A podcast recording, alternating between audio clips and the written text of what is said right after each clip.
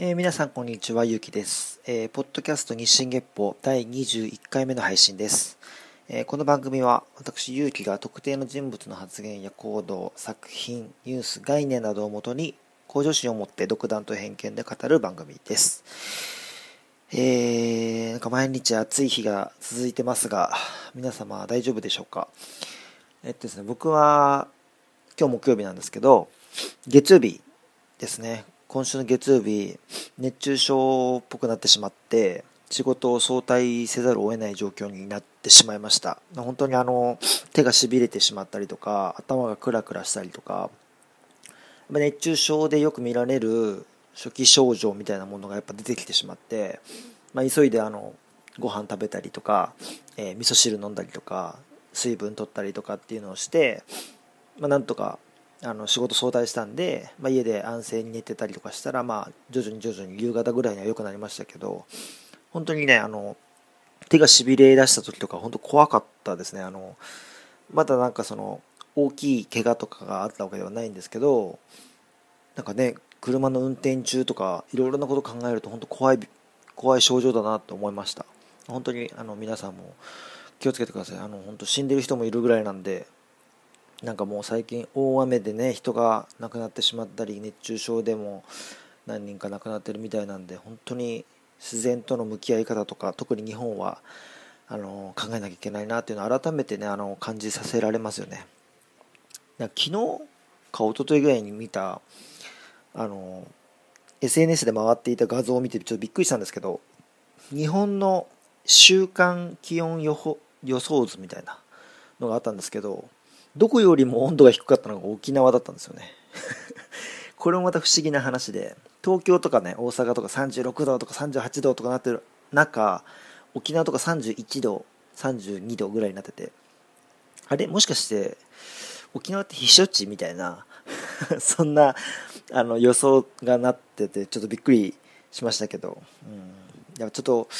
ここ数年暑い日暑い日というか猛暑猛暑の日が増えていると思いますし今年はあの梅雨明けも早かったんでいつもより夏も長そうだなと思うんで本当に皆さん気をつけてもらいたいなと思います。僕も気をつけます、うん、だからその熱中症対策のこうタブレットとかあとはまあスポーツドリンクとかいろいろあるので絶対にそういうものに手を伸ばしつつあの暑さと向き合いながら頑張ってもらいたいと思います。はい。まあ、そんなね、暑い日にわざわざ外に出なくてもいいじゃないっていうね、発想で家で仕事したいっていう人も多いと思うんですよ。うん。で、今日のテーマがまさにそういう方にうってつけの、えー、クラウドサービスについてのお話ですね。あの先週も、え予告しましたけど、ランサーズっていうあの、皆さん知ってる人は知ってるんですけど知らない人は全く知らないようなサービスなんでちょっとねあのランサーズについてちょっとお話ししたいと思います、えー、まずですねちょっと説明文読みますねランサーズの、えー、ホームページのトップにある説明です、えー、日本最大級のクラウドソーシングランサーズ。エンジニアとデザイナーライターの登録者数は業界屈指。ホームページ作成アプリ開発。ロゴのデザイン、ライティングなどの仕事を実績とスキルのあるプロに依頼できます。っていう、えー、説明文ですね。これ今、プロに依頼できますって書いてありますけど、プロに依頼もできるし、自分が逆にプロとして登録して依頼を受けることもできるんですね。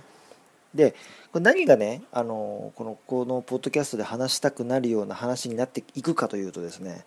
えー、僕はもともと、えー、前もちょっとお話ししたかもしれないんですけど社会人1年目から、えー、6年目まで6年間は広告に携わる仕事をしてたんですけど営業だったんですよ。で営業をやっているんですけど、まあ、営業の割には例えばイラストレーター使えるよねとかフォトフォトショップ使えるよねぐらいのスキルは持ってたんですけど自分でデザインを作るとかっていう勉強は実務ではそんなにやってなかったんですよ。多少はやってましたけど簡単な仕事は名刺作ったりとかっていうようなあとはそのデザイン性の高くないあまり高くないもの そういうものがね簡単に作ったりあと友人のちょっとこう反則ツールを作ったりとかっていうのはしてたんですけどデザインをねがっつり勉強してたわけではない。ただ営業としていいデザインと悪いデザインっていうのを、えー、判別したりだとかあとは要はお客さんの代わりにデザイナーに、えー、デザインを依頼したりデザイナーに対していやこれもうちょっとこうしてくださいああしてくださいって言ったりとかしてたんでいやデザインと関わるうんと何ていうんですかね目とかそういうのは養われていったとは思うんですけど実際デザイナーとしてね仕事ができるほどのスキルがじゃあ自分にあったかって言ったら正直なかったと思うんです当時。だけどやっぱりそのいろいろな簡単なものを作ったりとかしていく中でちょっとずつねそういうことをやっていきたいなと思ってたんですよ。でちょっとデザインの仕事をメインに自分が作る側になってやってみようかなって言って転職を探してた時期もあったんです。でそんな中まあ震災があってあの過去のポッドキャスト聞いてた方には分かると思いますけどいろいろ僕の人生この先どうしていこうかなってことを考えた時に、まあ、デザインっていう仕事ももちろん、えー、頭にはあったんですけど新しいデザインっていう仕事に挑戦するっていうよりかは、えー、飲食をやりたいっていう気持ちいつかやりたいっていう気持ちがすごく強くなってったんですね。もっとこう、なんていうんですかね、生活に、みんなの生活に密着した仕事にやりたいと思うようになって、もともとやりたかった、いつかやりたいなと思ってた飲食店を前倒しにやろうと思うことになったんです。で、調理師の免許を取って、えー、広告の仕事を辞めて、で、飲食に転職をして、今に至るんですけど、まあ、自分が、えー、まあ、子供が今2歳半の子供がいるんですけど生まれる時に飲食店の社員として働いていたら家事に全く携われない育児に全く携われない父親になってしまうなっていうのがあったんです。でまあ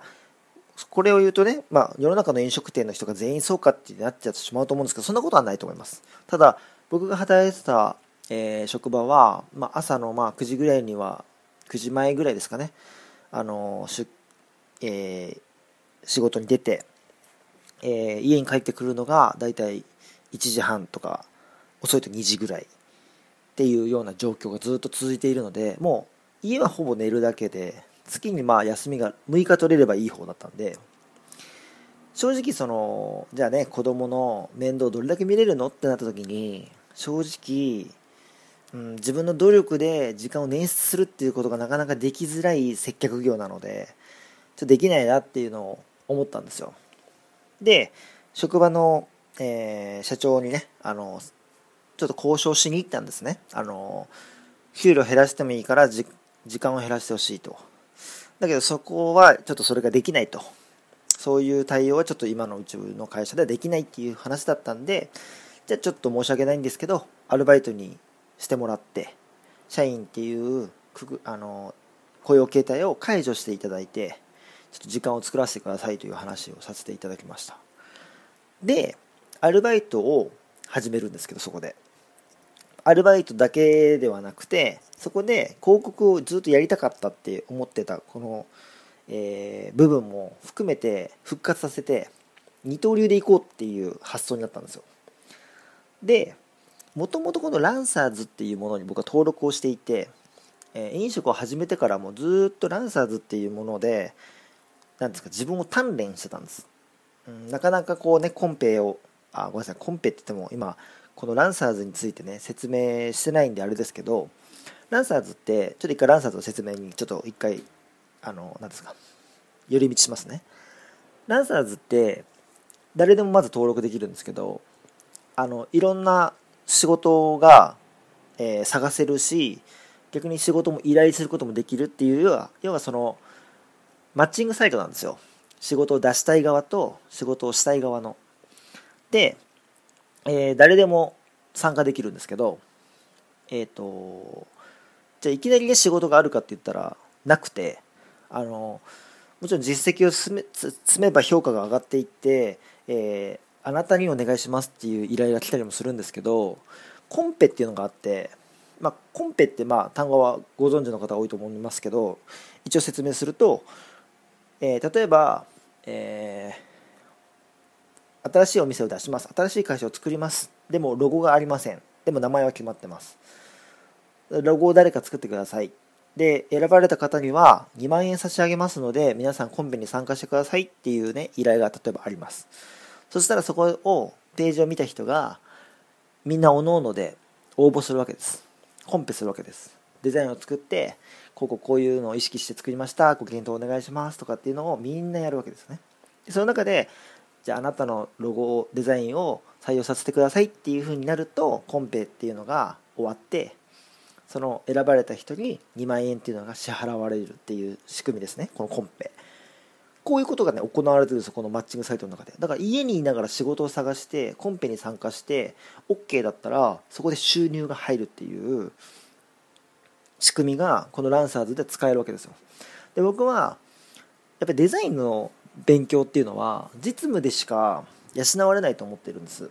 もちろん毎日、えー、決まったえー、仕事をこなしながらいろんなデザインと触れていく中でもちろんねそのオフィスに行ってデザイナーとして働くのが一番の訓練だとは思いますけど、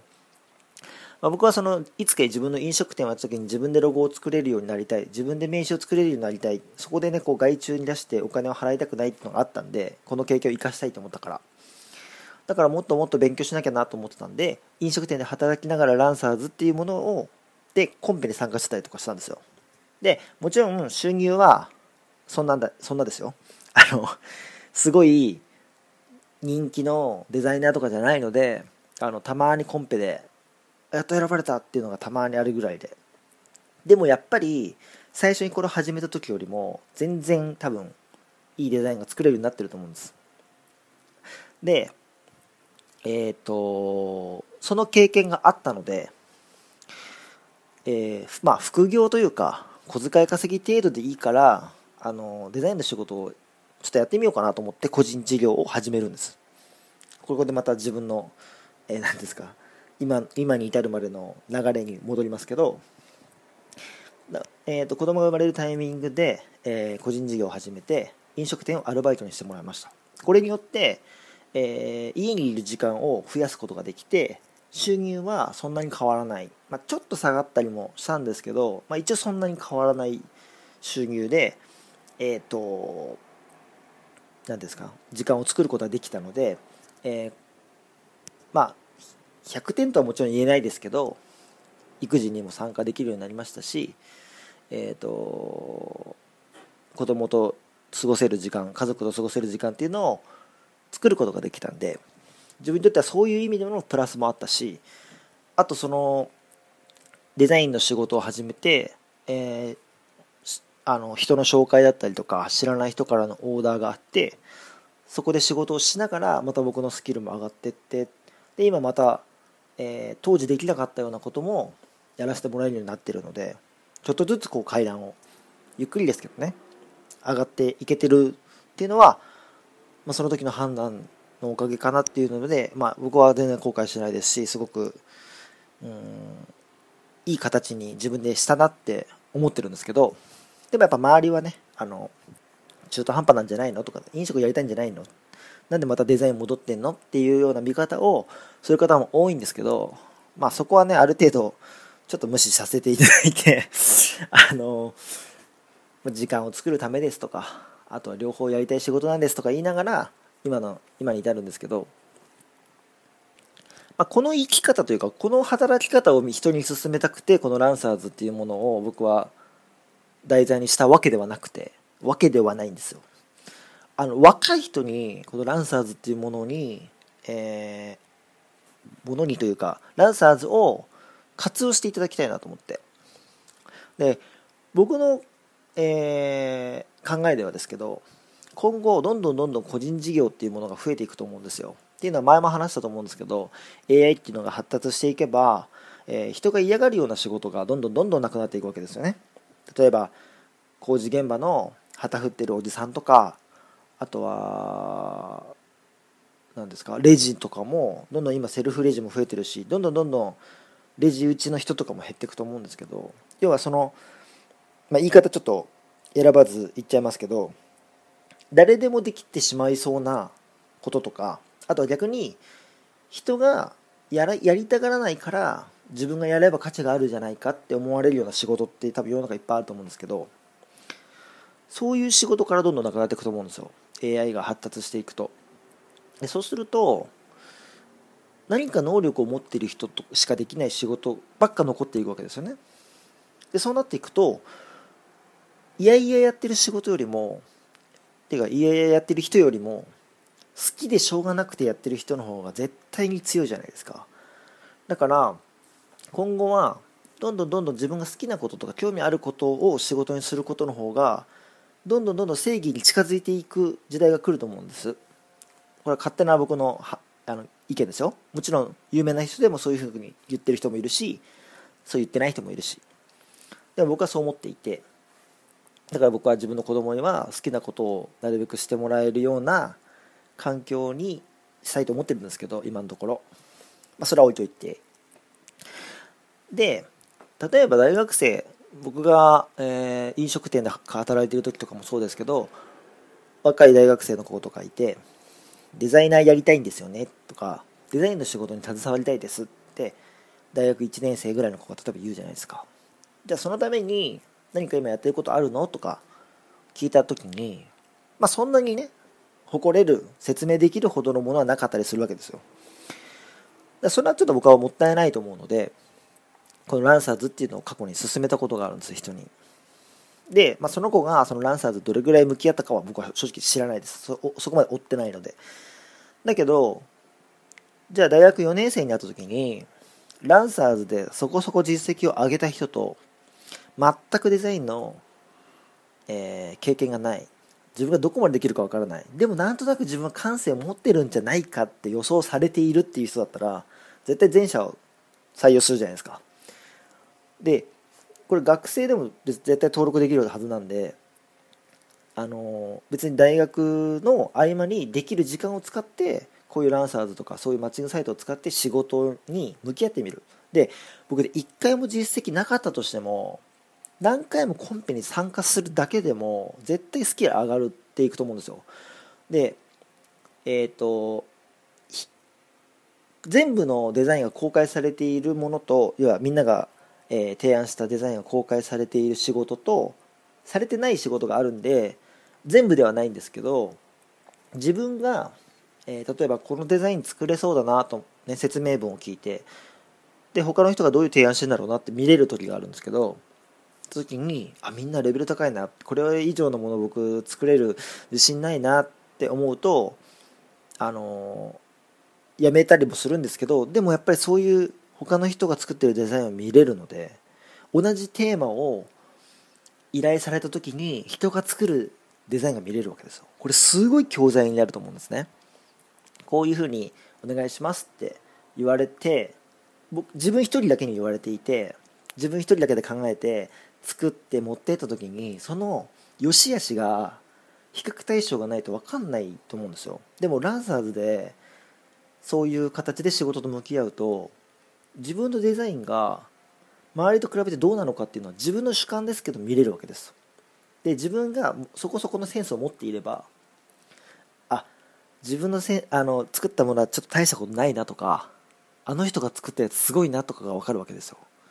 でそれが合ってるかどうかは分からないですけどでも比較的やっぱりあこの人のデザインすごいなって思う人がやっぱ選ばれるわけですよコンペで。で正直えこれが選ばれるの？ってこともあるんですけど基本的には 80%70 から80%ぐらいはあやっぱりこれが選ばれたかって人がやっぱ選ばれるようになってるんですよ。それはやっぱりもういいセンスを持っている人が作っているから。ででもじゃあ残りの2 3 0が間違いなのかって言ったらそうじゃなくてやっぱ仕事なので依頼している人がいいと思っているものが正解なんですよね。もちろんそれといいデザインかどうかっていうのは別軸でまた正解不正解がきっとあるんでしょうけど仕事の仕事なので依頼主の意図をどれだけ組んでいるかその人のセンスをどれだけ組んでいるかあとそれの人に対してどれだけ、えー、訴えかけるようなプレゼンができたのかっていうところが正解不正解なんですよ一番ね。そういうことをやっぱ学べるわけですよ。ただで。うん、授業料も払わずに。なんならあわよくばお金もらえちゃうっていう。そんな環境で勉強ができるわけですよね。だから僕はもうこのランサーズっていうサービスが大学の時にもしあってでそれを知ることができたら、まあ、今の脳だから思うのかもしれないですけど絶対やるなって思うんですよ。もちろん当時の自分に見せたらやらないかもしれないんですけど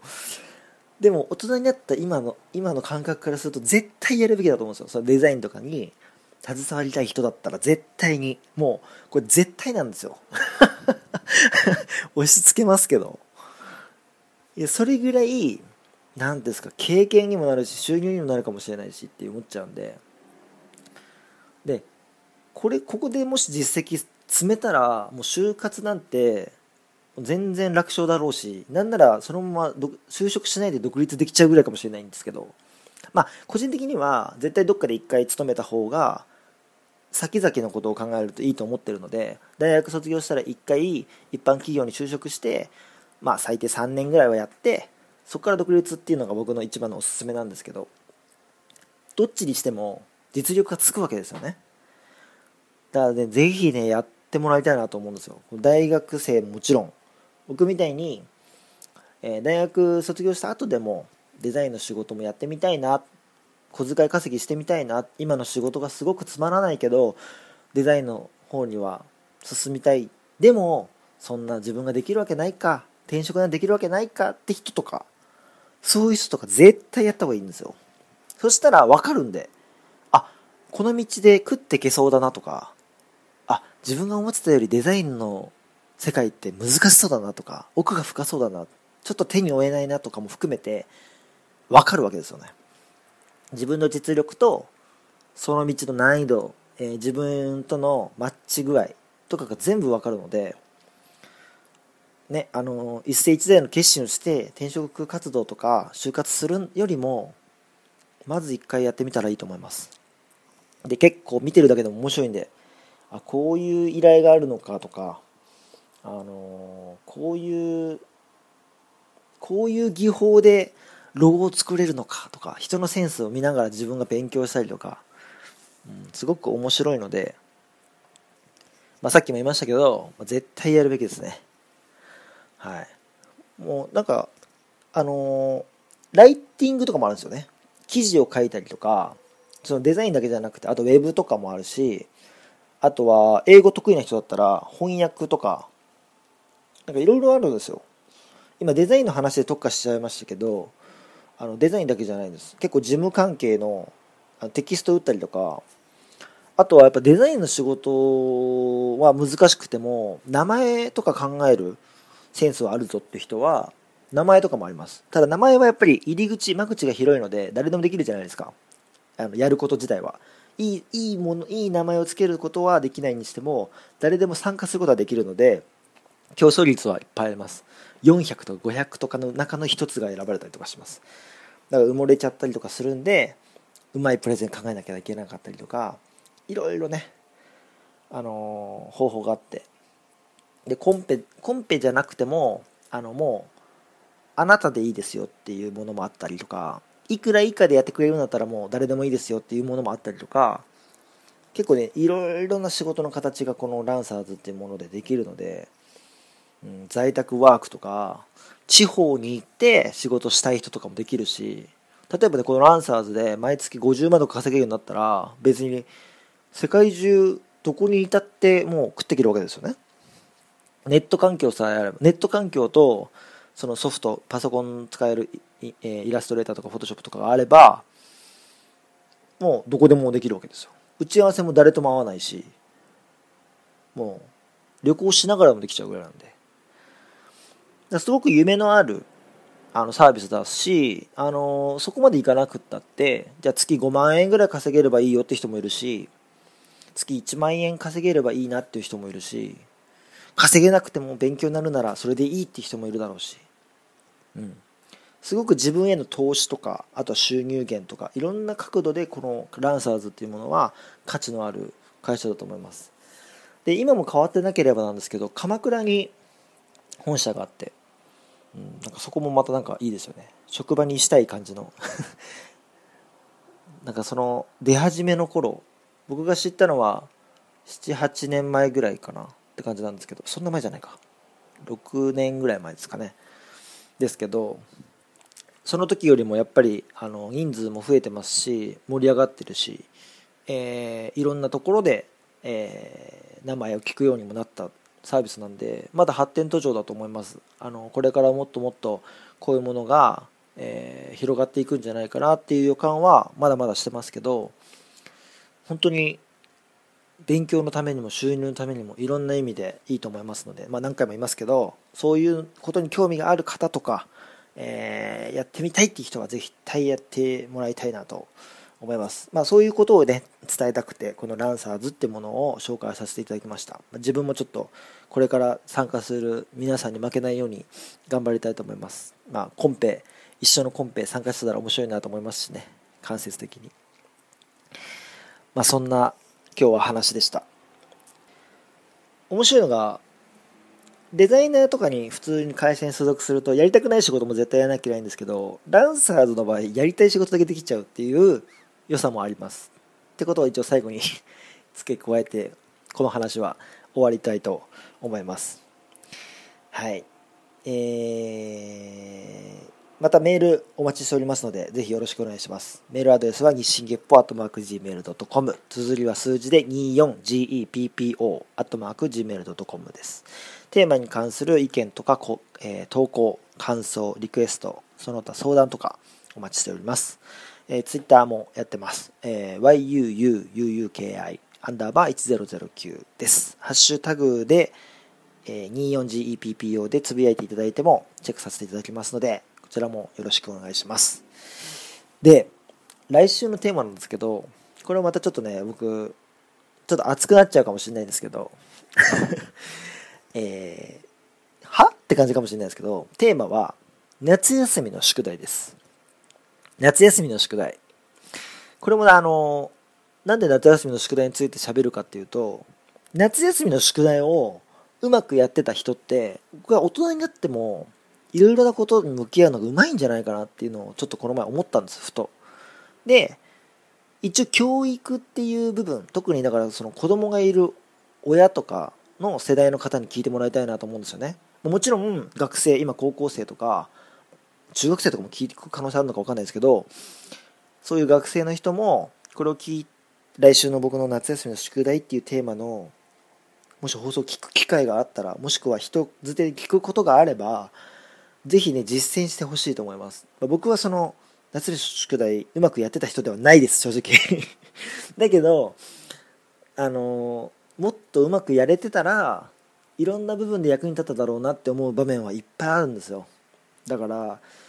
それって結構大学校でも教えてくれないし、学校は夏の宿題をやったかどうかしか見ないんですよね。その過程を見てくれないわけです。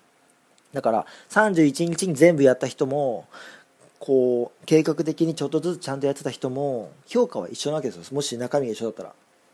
でも僕はそこじゃないと思うんですよね。あの大事なところは。そんなお話をしたいと思います。多分30分を超えちゃうと思いますけど。一応基準があって30分いっている回と30分いってない回で熱量がちょっと違う気がするんですよね。今回は多分ぴったり30分ぐらいなんですけど1回40分とか行ってるやつとかは熱量が多分結構あるんじゃないかなって思って。ただ一応ね僕の基準では30分を目安にしてます。その前後を。ちょっとやりすぎちゃう時に40分とかいっちゃいますけどその辺はちょっと許していただきたいと思います。えー、今日はそんな感じですかね。えー、というわけで今日はこの辺でお時間となります。お相手はゆうきでした、えー、また来週。さよなら。